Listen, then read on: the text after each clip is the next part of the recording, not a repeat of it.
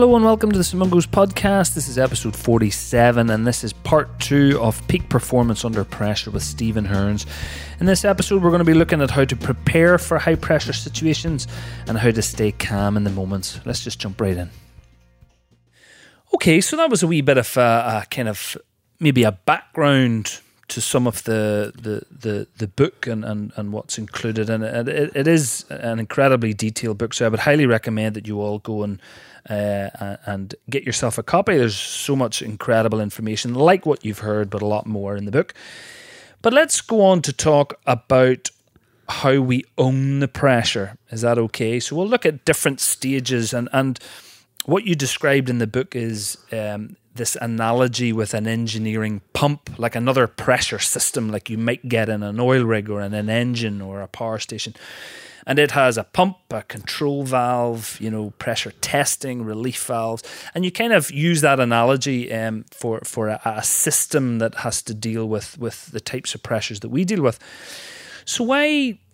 Why that was my understanding yeah, of the, of, yep. of the diagram, but wh- why did you choose that that particular analogy, and, and what would you like to, to add to what I've said? Yeah, so the the principle of the book is owning the pressure. We need to achieve the right level of pressure to achieve that zone of high performance flow. So, as a, an organization, um, as a, an operational team, and indeed as individuals, we need to be able to attain and maintain that right level of pressure. We need to own the, the pressure. And I was discussing this with um, some of my, my mates who are engineers and we come came up with this analogy of uh, an engineering pipe system, which um, is designed to um, a- a- achieve a certain level of pressure within the system, keep it at that pressure, and to have pressure relief valves when the pressure becomes excessive. So the book is has four sections which deal with the concept of, of owning the pressure. The, the first section is the, the pressure pump. Then we have pressure testing, we have pressure control, and then we have the, the pressure relief valves. So the, the pressure pump is a bit really the role of the organization keeping the right level of pressure within uh, the whole system in order that the, the teams that are part of that organisation and individuals that are working for that organisation are provided with the right level of, of pressure. And there are three main components to the, the pressure pump.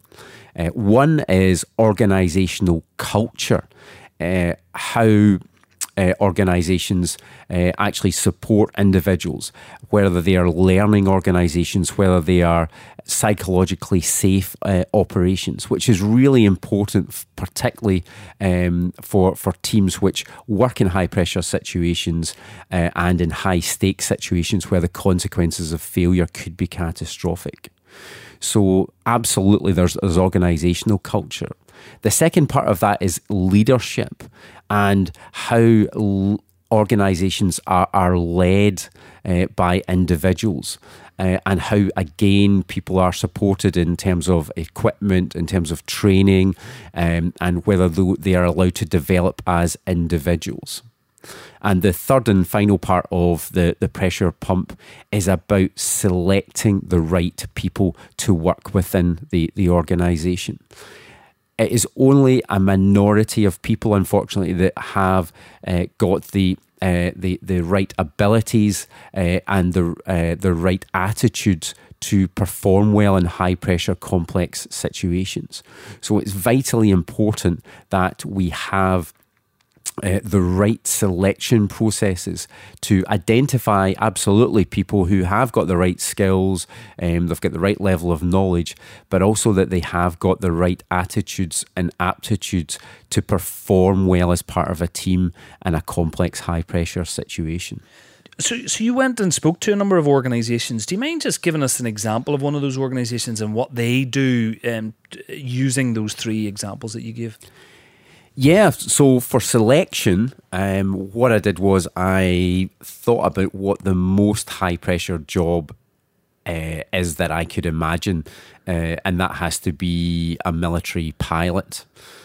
So I contacted the, the Royal Air Force and they very kindly let me visit um, RAF Cranwell, uh, where they select um, pilots for uh, all three parts of the the uh, the defence services in the UK, and also they select officers for for the Royal Air Force, and that was absolutely fascinating to see the processes that they go through compared to um, selecting doctors for the NHS, to, to be honest with you. And what they've done is they have got a, a, very structured selection process which they have developed uh, and refined over 60 years in conjunction uh, with Oxford University. And what they can do is they can take a, a group of individuals uh, off the street, uh, maybe people between 18 and, and 30 years of age, and within three days, they will be able to say with 98% positive predictive value that that person will become a pilot in the Royal Air Force, the Royal Navy, or the Army. Uh, and I think that that's absolutely fascinating how they, they do that. So the, the first day um, are computerized aptitude tests um, where they look at your numerical ability, um, 3D spatial awareness, um, uh, etc and the next day they undertake a number of um, individual command tasks uh, and group tasks. They've actually got a, a full aircraft hangar which um, uh, is full of um, challenging situations and obstacles uh, using pieces of um, apparatus and equipment which uh, each group uh, must complete within a specific time scale. And then the, the third day um, is, comprises of uh, interviews and, and medical tests. But after just three days, um, they can if they say that you are going to be a pilot within the, the RAF, then 98% of those individuals in three years' time, four years' time, will actually be a pilot. So it is, uh, it was so, so impressive. And this is controversial, uh, but could you ever see that being in healthcare? No, not, not to that extreme, and I don't mean to, to judge who should or should not become a doctor per se, but in certain roles within medicine, you know, like some sort of aptitude test to say, well, you'd be better suited in that specialty. You might be better suited in one of the more acute medical. Sur- Do you think there's a role for even a modified version of that, or is that? I, I absolutely believe that that there is. Um, you having supervised um, hundreds of, of trainee doctors in, in emergency medicine uh, over the years. Um, all of uh, all of them come uh, with the, the requisite knowledge, uh, the the requisite practical skills. Um, but there are, are, are certain people who um, can deal, for example, with fatigue well, who can deal with a, an overcrowded emergency department, who can lead a team and communicate well in a, in a high pressure situation with a critically ill patient. And there are others uh, who can do that less well. Um, and it would be fascinating for us to try and um, explore uh, different methods where we could identify what the right aptitudes and attitudes were for emergency medicine, for different types of surgery, for, for pre hospital care, uh, and try and, and apply those um, in, uh, in more structured selection processes. Okay, the next little system in your engineering pump is the pressure control system. So, what did you mean by that? And can you give me some examples? The pressure control um, is about cognitive aids. Um, it's about how we work as a, as a team, and it's about um, how we uh, giving people the, the right equipment uh, and having the right equipment management systems. What we are considering when we think about pressure control is we are imagining ourselves in a complex high pressure situation and thinking about um, what practical tasks we might need to complete, what information that we might need to access, and what decisions that we need to, to access. And all of those different t- types of things can uh, result in cognitive overload, which can push us from the zone of flow into the zone of frazzle. But through pressure control systems in the cold light of day, we can sit down and, and think about those decisions. We can think about what information people uh, need to access in a high pressure situation. We can think about the practical tasks that they need to undertake. And what we can do is we can write um, effective guidelines which are uh, absolutely optimally uh, designed, structured, they are an optimal length, and thinking about how they can be accessed by someone in a high pressure situation to cognitively offload them. And similarly with, with checklists um, as well, thinking about high risk situations uh, or practical tasks which are, are maybe uh, unfamiliar um, and, and are very complex, developing checklists that our team can use before they, they go out to uh, look after a patient, or indeed before they start undertaking a, a complex, high stakes task.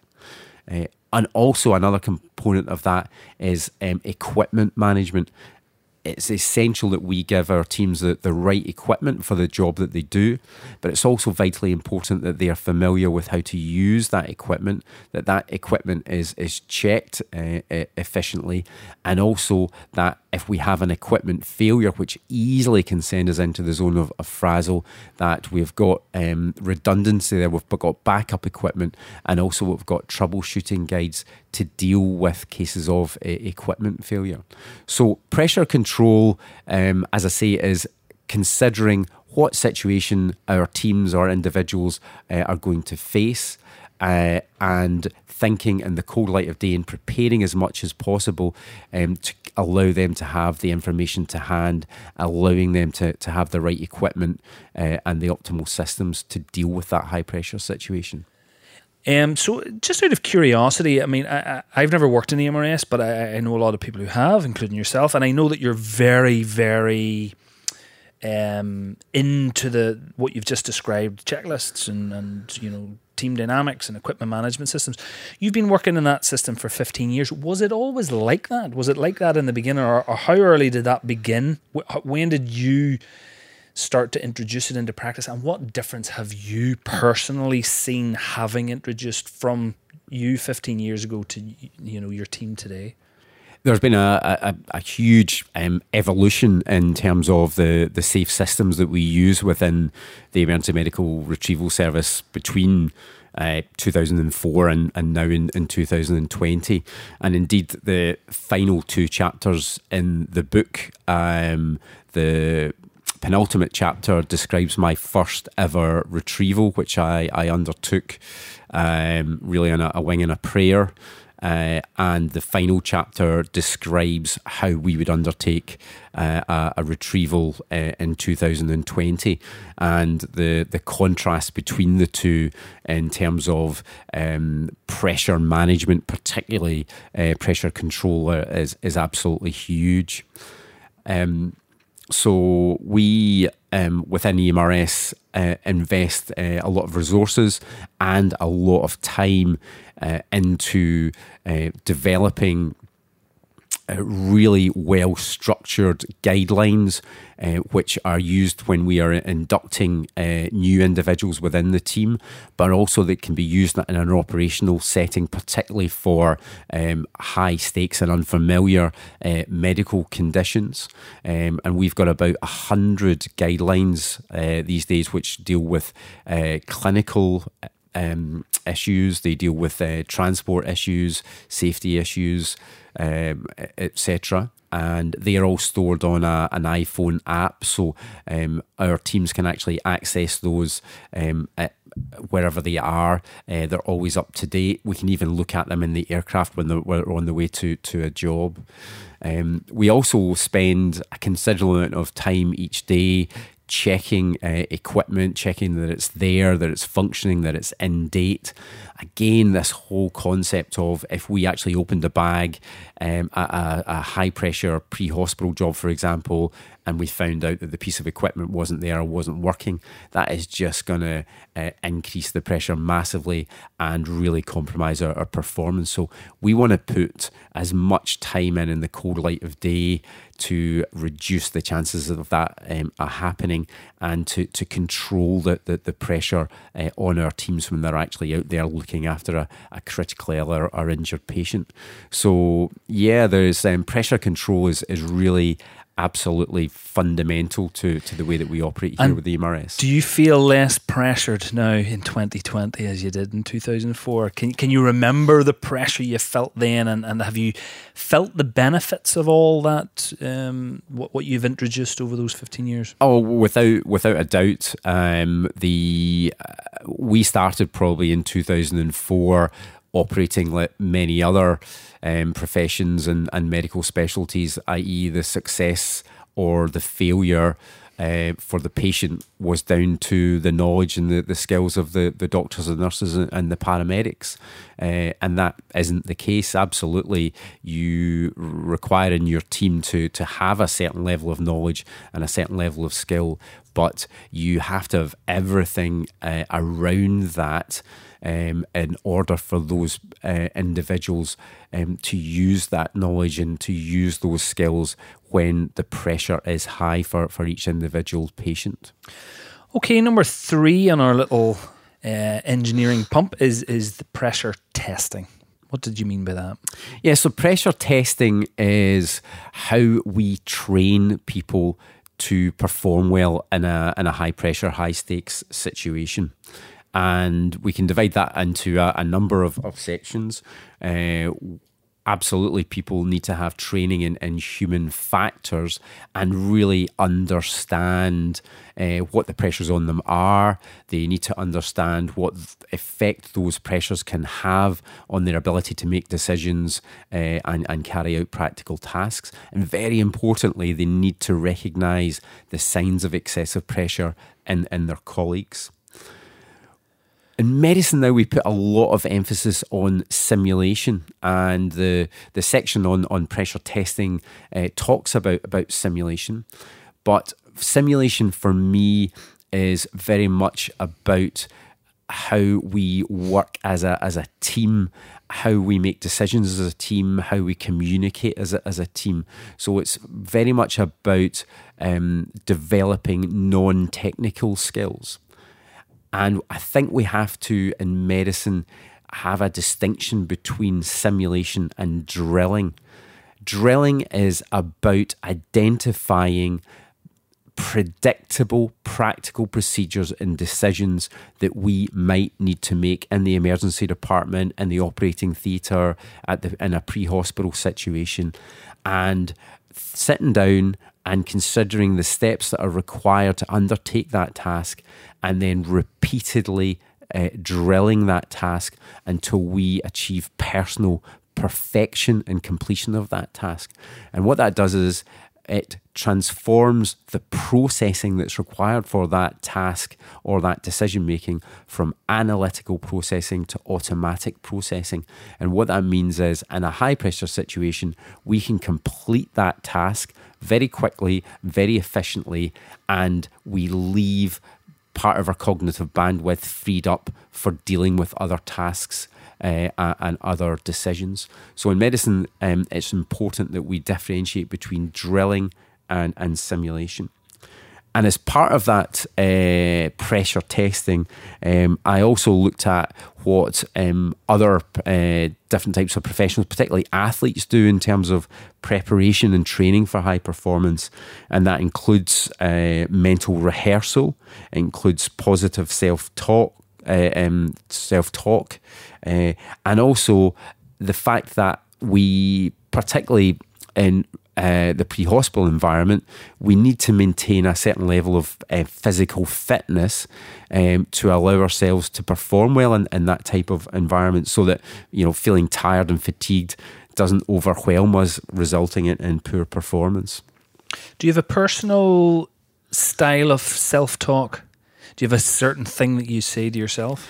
Yeah, so there's. Uh, the people that talk about about self talk and describe it, I suppose they're they're, they're two ways that we can do it. Um, we can imagine um, someone else uh, speaking to us, maybe um, a, a, mentor that we've had that, that thought that we were uh, proficient in, in undertaking the, the, the, task that we're doing, uh, and imagining their voice in your head um, telling you that you're, you're competent to, to do it.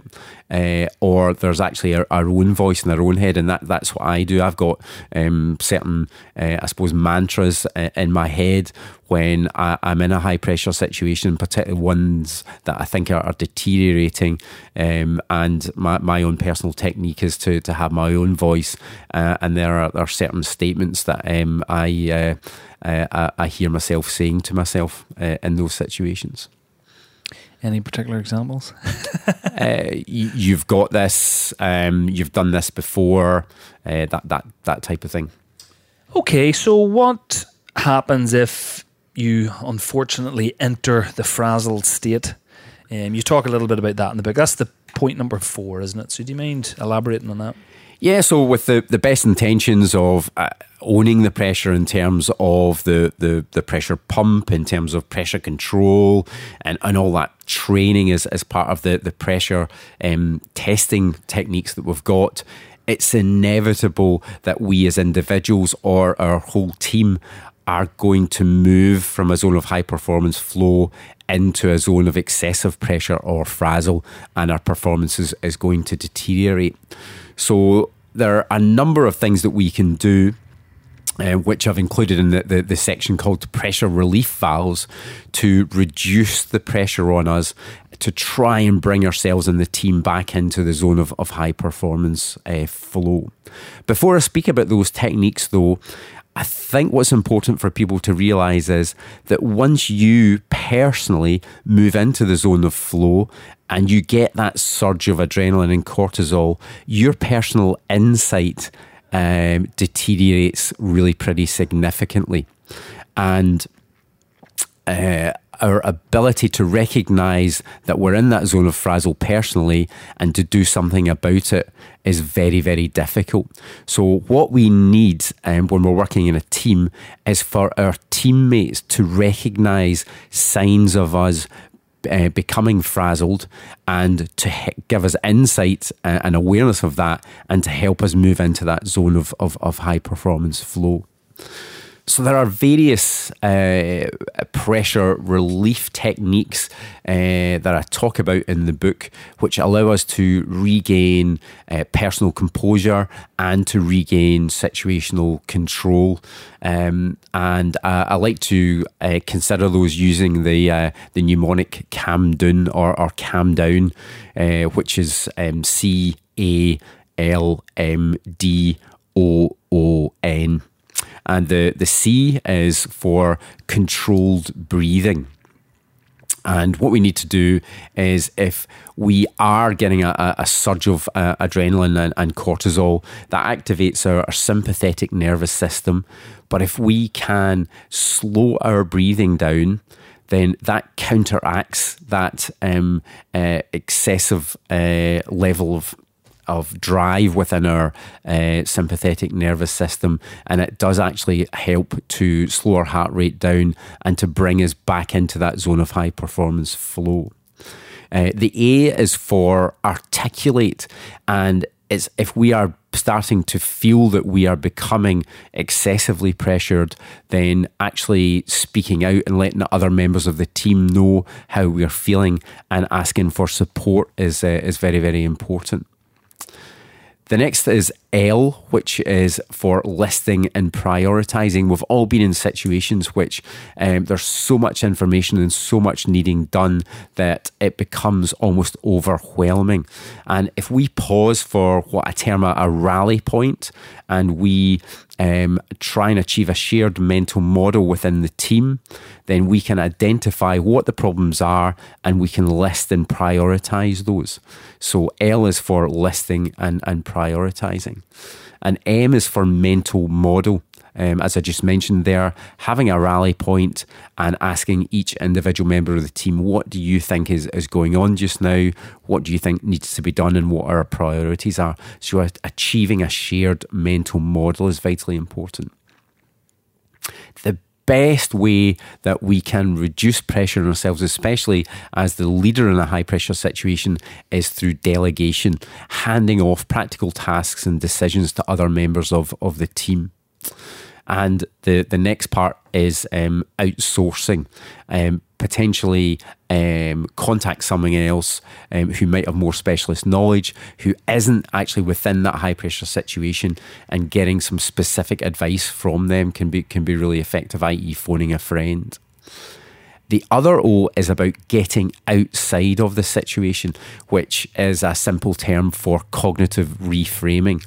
If we are in a high pressure situation and we f- we start to feel overwhelmed and all the, the stimulus uh, around us uh, is continually pushing us into that zone of frazzle, then getting ourselves out of that situation and thinking about something completely different, even um, for 30 seconds or a minute, um, acts to to reset ourselves, uh, and that is known as cognitive reframing. That's a really um, effective way of dealing with a high pressure situation.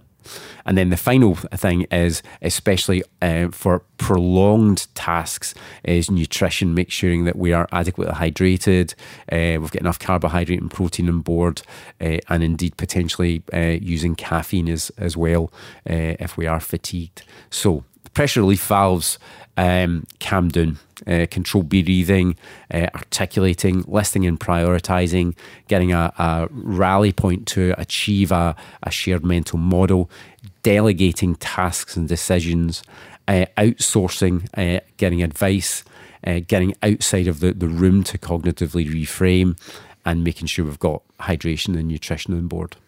So, Dr. Stephen Hearns, thank you so, so very much. We're going to have to let you go because your shift starts in two minutes. We've pushed you right to the limit. Um, so, your book, which is fantastic, where can people get it? Yeah, the book is uh, available uh, from two main uh, sources. Uh, it's available on Amazon uh, or it's in, uh, available directly from the, the publisher, Class Publishing. Anything you'd like to leave us with? Just like to say that um, for those of us who are working in, in high pressure situations, particularly within uh, the the NHS, uh, I think it's really important for us to think about specifically what pressures we are under and to try and use some of these techniques to try and own uh, the, the, the pressure partly to look after individual patients, but also for our own personal well-being. It is not good for us to be in uh, the zone of excessive pressure uh, shift after shift. It really isn't good for our patients, uh, and it's certainly not good for our own uh, personal mental health and, and well-being. So many, many thanks to Stephen Hearns for that interview. I think it's worth emphasising that this was recorded a few weeks before we were aware of the pressure that was coming from the pandemic. So it isn't COVID 19 specific, but I hope there's some helpful advice for the weeks ahead. We're not going to do any take home points, but I thought I'd direct you to our show notes where there are links to a few helpful things at this time. Firstly, to Stephen's book, or you can search Peak Performance Under Pressure on Amazon. There is also Stephen's website, Core Cognition, where there's a lot more resources around human factors and performance under pressure. And I'd also direct you to another resource of my own, which is continulus.com, C O N T I N U L U S we run online lectures with the leading critical care experts in the world, and we have a number of free COVID 19 relevant lectures up uh, at the moment, uh, including our most recent one with a US psychologist uh, on how we can manage our own stress through this difficult time. So, I hope you all keep safe and well over the coming weeks ahead. Uh, I'm not sure when our next podcast will be out, but hopefully, we'll see you all again safe and well on the other side. Take care.